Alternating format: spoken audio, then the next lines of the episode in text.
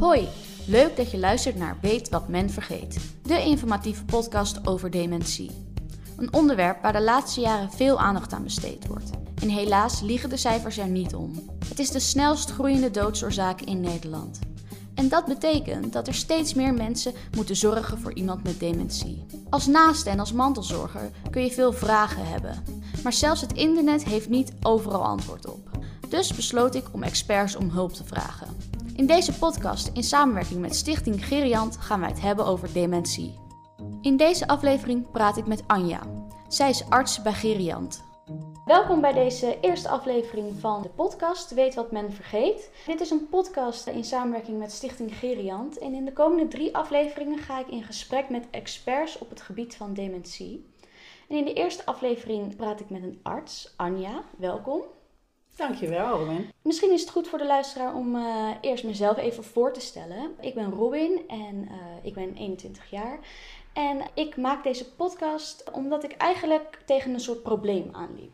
Sinds een aantal jaar is mijn vader ziek en hij heeft de ziekte van Cadacil. Dat is een vrij onbekende ziekte. Met als gevolg dat hij een dementie heeft. En ik kwam er eigenlijk achter dat ik het lastig vond om heel veel informatie te vinden op internet. Omdat er zoveel informatie is en het zulke lange, ingewikkelde teksten zijn. En ik ben nogal dyslectisch. En dan zijn teksten niet echt een, uh, een goede combinatie. Dus toen dacht ik, goh, er zullen vast meer mensen zijn die dit probleem hebben. Dus ik ga een podcast maken en uh, in gesprek met, uh, ja, ik noem jullie de experts op dit gebied. En in de eerste aflevering praat ik dus met Anja. Nou, stel jezelf even voor. Mijn naam is Anja Tio. Ik ben een specialist ouderengeneeskunde. Dat is een arts die zich bezighoudt met oudere mensen die ziek zijn. En uh, dan met name de ziektes die uh, wat langer duren.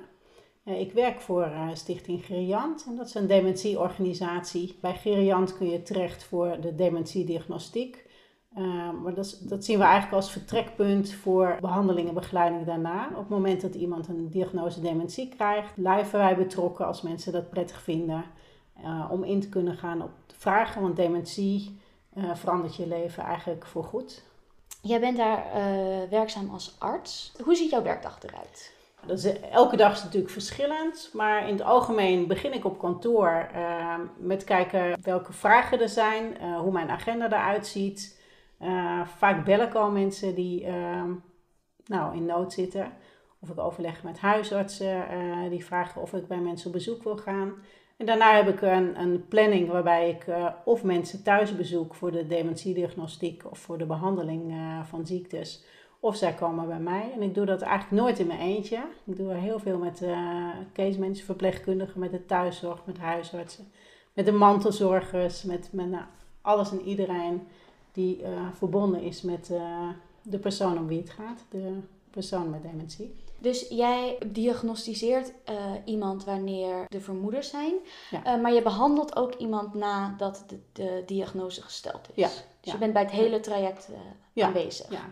Ja. En um, goh, hoe ben je eigenlijk in deze richting gegaan? Klein beetje toevallig. Soms gebeuren dingen in je leven. Ik ben een dokter een beetje van de oude stempel. Dat wil zeggen dat ik in, in mijn studietijd bestond eigenlijk de ouderenzorg niet of nauwelijks. Wat heel raar was. Want oudere mensen waren er wel, alleen werd dat niet als een uh, bijzondere groep gezien. Na mijn studie um, ging ik nadenken wat ik wilde. En bedacht dat het misschien wel leuk was om uh, juist een dokter voor oudere mensen te zijn. En uh, ben ik gaan werken in een verpleeghuis. En dat heeft mij geïnspireerd. Uh, waarom heeft mij dat geïnspireerd? Omdat je eigenlijk langere tijd heel uh, intiem bij mensen betrokken kunt zijn.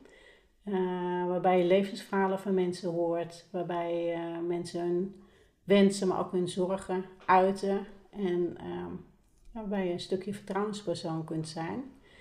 Um, en dementie is wel een ziekte die heel veel voorkomt, met name bij oudere mensen. Ja.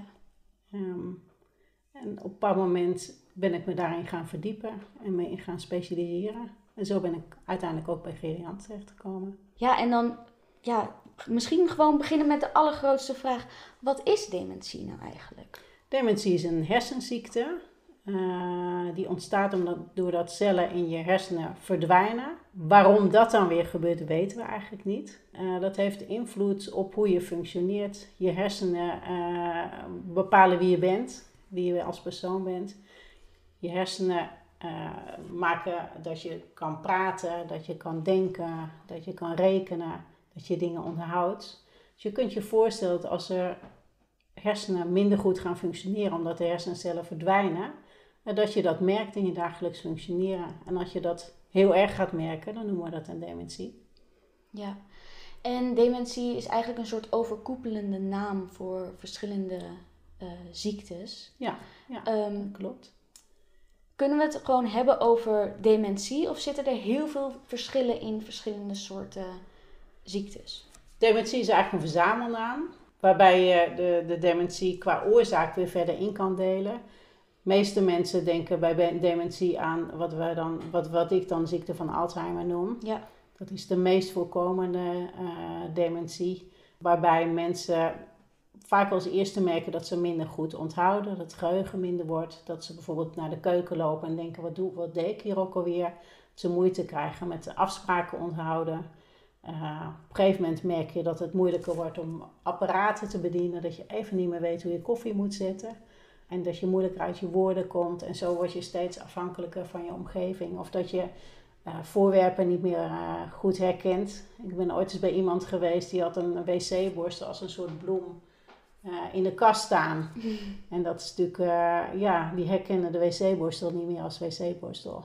Ja. Dat, ja, dat is een kenmerk van een hersenziekte.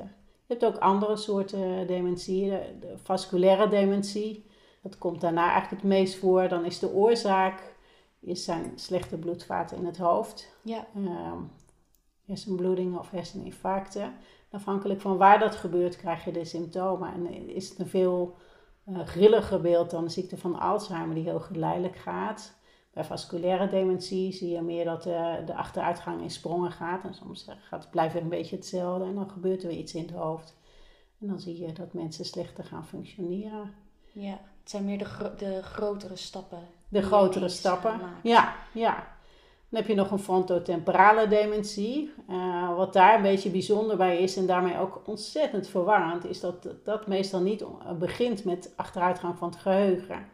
Maar bijvoorbeeld dat mensen veranderen in karakter. En dat is voor de omgeving heel erg moeilijk, want dan begrijp je niet waarom ineens iemand heel boos kan zijn die heel lief was. Of, uh, dus dat is een hele lastige voor de omgeving. Het gaat vaak heel geleidelijk dat mensen in karakterverandering. Het wordt niet herkend als dementie. Dus mensen krijgen problemen in hun relatie uh, met hun partner of, of op hun werk of dat soort dingen.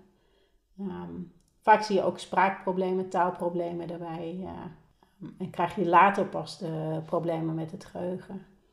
ja. Je zei dus al dat er een aantal verschillende symptomen zijn. Ehm, is er eigenlijk binnen al deze ziektes een soort overkoepelend symptoom waar mensen het aan zou kunnen herkennen? Nou, er is niet één symptoom waar je zegt als je dat hebt, heb je een dementie. Uh, de verschillende soorten onderscheiden zich zeker in het begin wel in hun symptomen.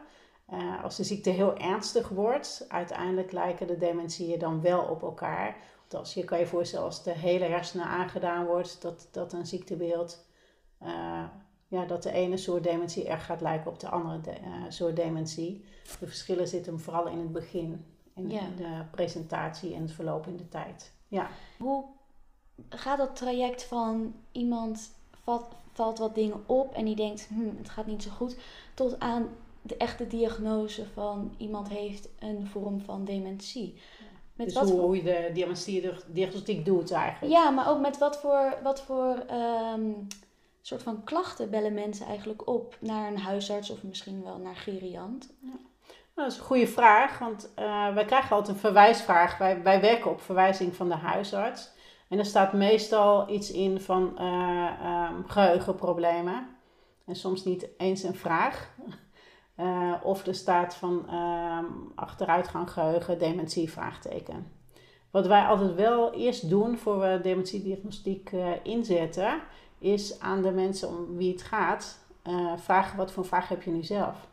Oh ja. Ehm, want dat kan, heel, dat kan een heel andere vraag zijn. Of van de mantelzorger, wat, wat, zijn, wat zijn jouw vragen of uh, behoeftes? Ik, uh, een mantelzorger kan dan zeggen van, nou, als mensen heel oud zijn bijvoorbeeld, van het gaat mij niet om wat er aan de hand is. Ik zie heus wel dat er geheugenproblemen zijn, maar ik heb hulp nodig, ik heb zorg nodig. Oh ja. Uh, de, de patiënt om wie het gaat, cliënt noemen wij dat, die kan zeggen, nou, ik heb helemaal geen probleem. Als uh, mijn vrouw dat wil, vind ik het prima dat er onderzocht wordt. Uh, of sommige mensen maken zich echt zorgen en zeggen van, nou, ik wil graag weten wat er aan de hand is. Het is wel heel belangrijk om te weten wat de vraag is, omdat je onderzoek er een beetje op uh, kan afstemmen. Want als de vraag alleen maar is, ik heb als man te zorgen, ik wil graag dat er thuiszorg geregeld wordt, gepaste thuiszorg, en iemand is 95 jaar, doe je natuurlijk een heel ander soort diagnostiek dan iemand van 50. Uh, die een vraag heeft van, ik merk dat ik wat verander, ik heb werk en ik heb een gezin. Uh, wat heb ik toch? Ja. En de hele jonge mensen, die uh, sturen wij eigenlijk altijd door naar de academische centra. In, in onze regio is dat eigenlijk VUMC. Ja, ja. Omdat daar dan is zo belangrijk tot in detail uit te zoeken wat er aan de hand is. Uh, wat de oorzaken, we hadden het net over die uh, groep dementie. De, de, dementie is de groep, is het overkoepelende, maar ook welke oorzaak heb je het dan? wat voor een soort dementie is het? Ja. Dat je een heel leven voor je hebt. Ja. ja. Oké, dus je hebt de verwijzing van de huisarts en ja. dan ga je dus eigenlijk vragen van, goh, wat, wat verwachten jullie van ons en wat wil je dat we uitzoeken? Maar hoe ga je dan te werk? Um, eigenlijk bestaat het onderzoek uit een paar uh, onderdelen.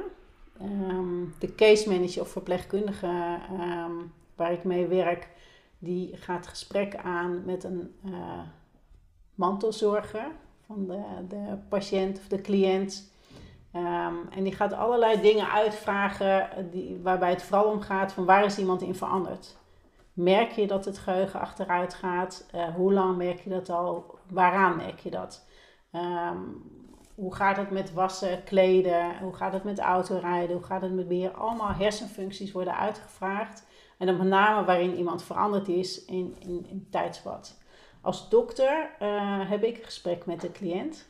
Um, en vraag ik eigenlijk dezelfde vragen aan, aan de persoon om wie het gaat. Van, goh, merk je zelf dat je geheugen achteruit gaat? Hoe merk je het?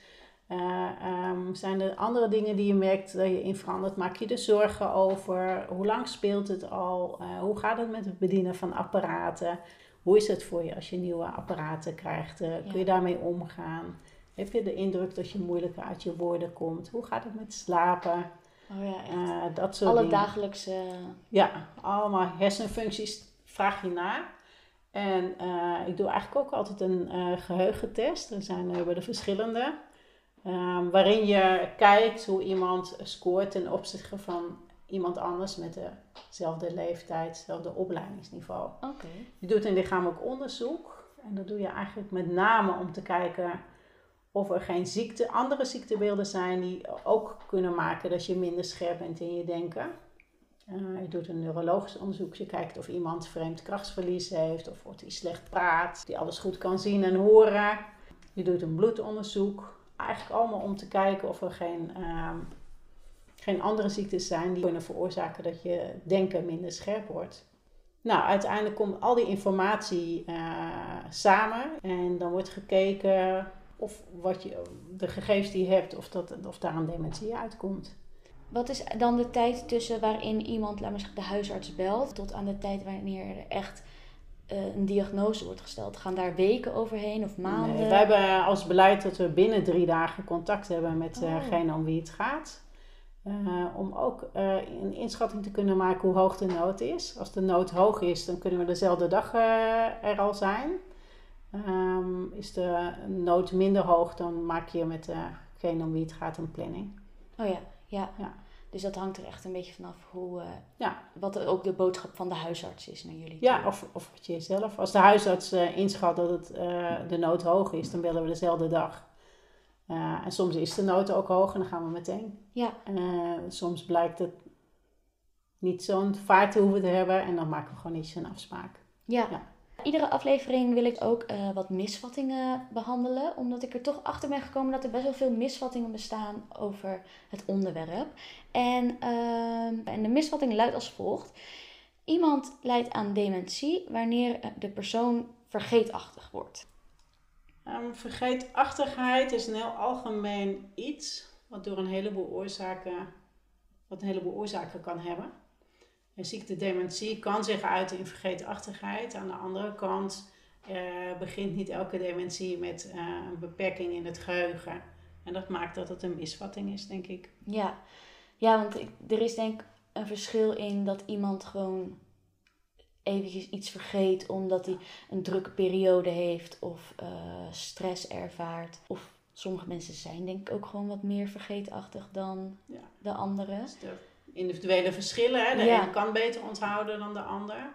Uh, het is ook bekend dat als je heel somber bent, dat je oh. bijvoorbeeld heel slecht onthoudt. Of als je heel slecht geslapen hebt, dat weet iedereen. Als je gewoon een slechte dag hebt, dan onthoud je ook uh, minder. Dus er zijn uh, heel veel redenen om minder te onthouden, kunnen onthouden. En test, ja, kun je bijvoorbeeld het verschil testen tussen wanneer iemand gewoon vergeetachtig is of ook echt een aanleiding heeft naar dementie? Er zijn heel veel soorten testen die het geheugen van heel klein naar heel groot, als er echt heel gedetailleerd onderzoek uh, um, moet plaatsvinden, dan vraag ik altijd een psycholoog erbij.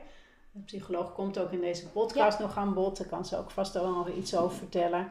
Uh, en die doet dan een onderzoek van wel 2, 2,5 uur met allemaal vragen over het geheugen en het denken. Alle hersenfuncties worden dan heel in detail uitgeplozen. En wat je dan doet, is dat je uh, de uitkomst van, van zo'n onderzoek vergelijkt met het gemiddeld functioneren van iemand van dezelfde leeftijd en hetzelfde opleidingsniveau. En dan kun je wel zien of iemand gewoon het prima doet of dat hij uh, heel veel slechter scoort dan je eigenlijk zou verwachten.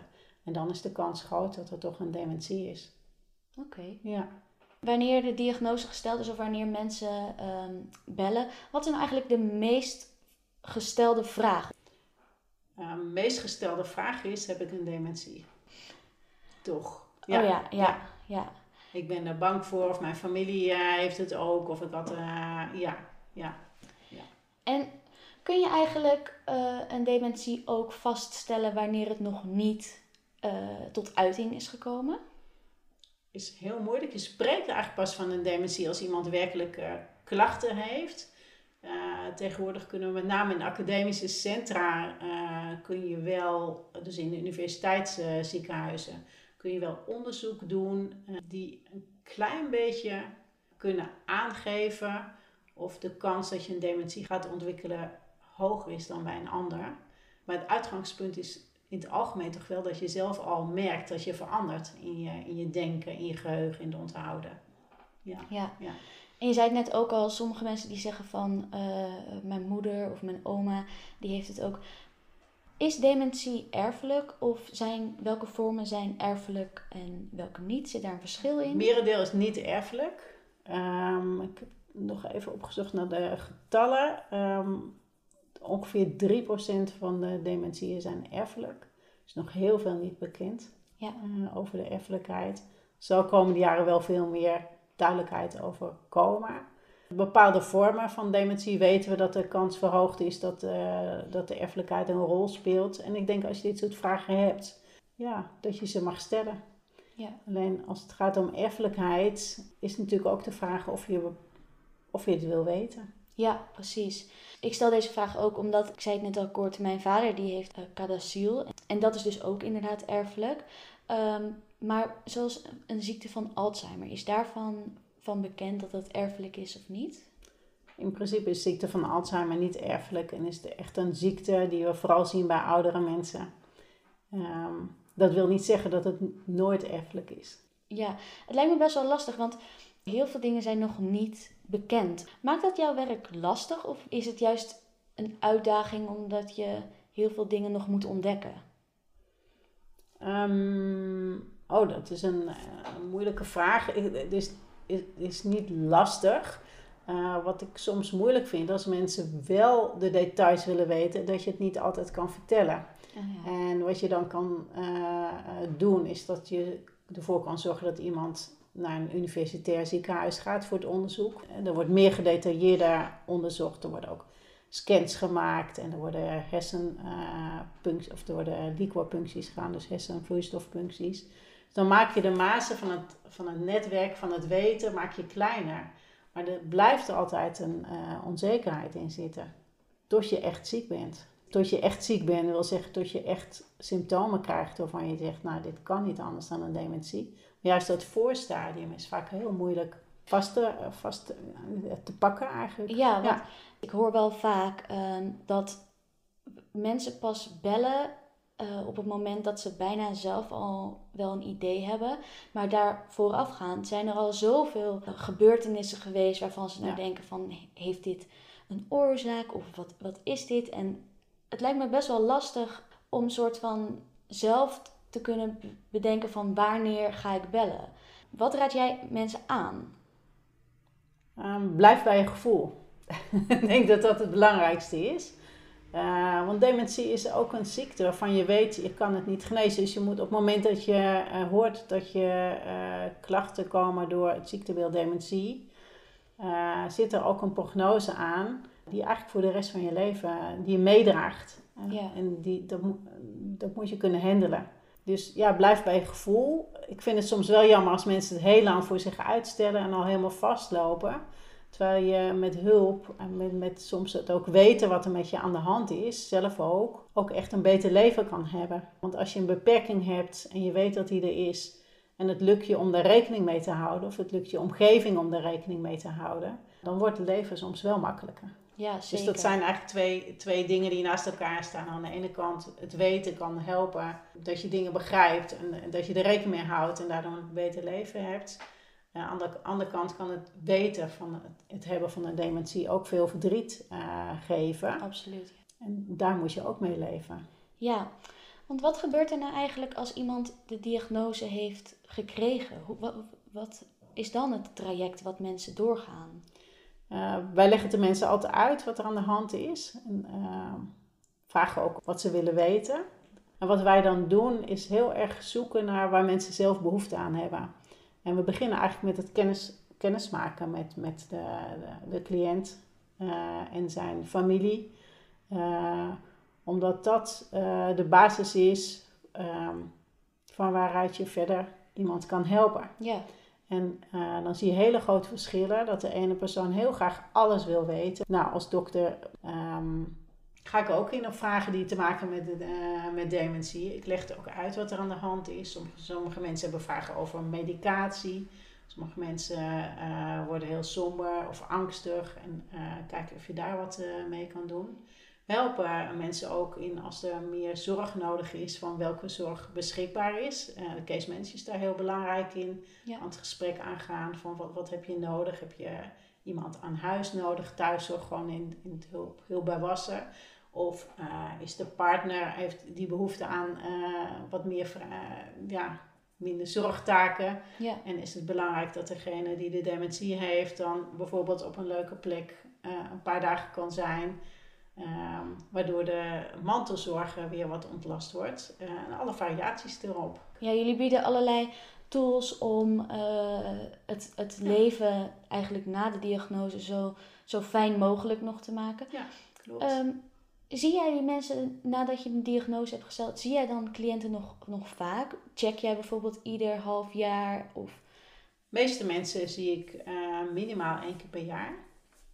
Eh, niet altijd. Dat is heel, is heel erg afhankelijk waar de zorgvraag ligt. Ja. De case manager die ziet de mensen het meest. Klopt, ja. Ehm, echt heel veel meer dan ik. Eh, en ehm, de dokter die komt op verzoek van de, van, van de cliënt of de mantelzorger. Of eh, op verzoek van de huisarts. Met name als er heel grote ingewikkelde vragen zijn. Ja, Ja. want ehm, eh, mogen mantelzorgers, of tenminste, komt het voor dat mantelzorgers eh, jou bellen in plaats van bijvoorbeeld een huisarts? Of Ja. raad je wel aan om altijd gewoon nog bij hun normale huisarts, eh, als ze vragen hebben, te bellen? Nee, mantelzorgers die bellen mij ook rechtstreeks. Of soms gaat het via de case manager. Er is natuurlijk wel verschil tussen een huisarts en, en het werk wat ik doe. En dat ligt een beetje onder je vraag. Vragen die te maken hebben met de dementie kunnen het best bij mij gesteld worden. Vragen die gaan over lichamelijke problemen, het best bij de huisarts. En dan heb je natuurlijk nog het tussengebied. Ja. Uh, want als je een dementie hebt en je wordt lichamelijk ziek, dan zie je vaak ook de verwardheid toenemen. Of de, het niet meer kunnen slapen, of mensen gaan dingen zien die niet zijn. Oh, ja. En dan zit je een beetje in een tussengebied. Uh, en dan maakt het eigenlijk niet uit wie je belt. Want dan moeten we alle twee aan de gang. Ja, ja, ja precies. Ja, ja zijn... want een blaasontsteking kan, mensen ontzettend verward maken. En zijn er ook bijvoorbeeld... Uh, het is misschien een onderscheid in... Je hebt natuurlijk de symptomen als vergeetachtigheid... Uh, onrust die iemand ervaart. Ik heb wel eens gehoord dat sommige mensen met een dementie niet meer goed kunnen zien of half, uh, een soort van halfzicht hebben. Zijn er meer lichamelijke symptomen? Ja, dat is zo'n voorbeeld van dat je, of dat je dingen anders uh, uh, waarneemt dan de werkelijkheid is. De, de hallucinaties. Oh. Um, mensen kunnen pijnbeleving ook anders uh, hebben. Dat, dat je kleine aanraking voldoende is om pijn te ervaren. Um, smaak, reuk kan veranderen door de dementie. Oh. Mensen krijgen een andere manier of andere eetlust. Zeker. Je gaat anders lopen. Ja. Uh, er zijn heel veel uiterlijke lichamelijke symptomen die bij de dementie. Uiteindelijk zijn je hersenen natuurlijk het centrum waar al je lichamelijke activiteiten door aangestuurd worden. Ja, ja. En um, er is dus ook nog een misvatting met dat alleen oudere mensen dementie krijgen. Ja. Dat is een misvatting. Ja. ja. Um, dat is waarschijnlijk ontstaan omdat het inderdaad wel een ziekte is die het meest bij oudere mensen voorkomen. Um, maar dat is niet altijd zo. Vanaf wanneer vinden we iemand oud? Dat is misschien ook wel. um... Nou, dat, daar is zelfs binnen ons team uh, ja. discussie over wanneer, wanneer iemand oud vindt. Uh, ik denk uh, als je bij ons kijkt van wanneer wij mensen zeg maar naar de universitaire ziekenhuis sturen voor onderzoek, dan is dat ja, een beetje afhankelijk van, van de vitaliteit, maar onder de 65 jaar vinden wij jong. Ja. En ergens tussen de 70 en 80 ga je langzamerhand mensen wat ouder benoemen. Dus zo, ja. ja. Als je het hebt over dementie, dan, nou, dan hebben toch wel verschillende mensen van, van 50 jaar met een dementie. En dat vind ik dus wel heel erg jong. Volgens mij was mijn vader 48 toen het werd jong. vastgesteld, als ik het goed zeg. Dan krijg je ook heel anders soort problemen. Ja, dan heb je een gezin en dan ben je aan het werk. Ja. Dat is een heel ander verhaal. Uh, en dan heb je eigenlijk nog een heel stuk voor je. Zou je een heel stuk voor je moeten hebben nog. Ja, ja. dat is inderdaad. Er is een hoop... Uh, verandert, zeker. Ja. ja. En wat is ehm, de jongste persoon die jij wel eens hebt uh, voorbij zien komen? Ja. De jongste persoon. Ik heb één keer iemand, ik denk dat ze 40 was. Oh ja. Ja. Een vrouw van 40. Ja. ja. Ja.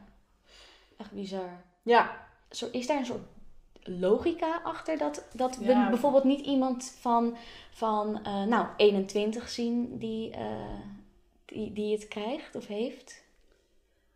Daar zit vast een logica achter, maar als we dat weten. ja, we weten dus nog steeds niet. Alle onderzoeken ten spijt. Je kan zeggen, ziekte van Alzheimer heeft iets met eiwitten in de hersenen te maken. Maar waarom die eiwitten daar zijn, weten we niet. En hoe het kan dat er ook mensen met eiwitten in de hersenen zijn die geen dementie ontwikkelen, weten we ook niet. Er zijn ontzettend veel dingen onbekend. Ja. We weten het niet. Het is zo'n onbekende ziekte. Ja, ja. ja. Dus we zien een hoop en we weten niet waardoor het ontstaat. Ja.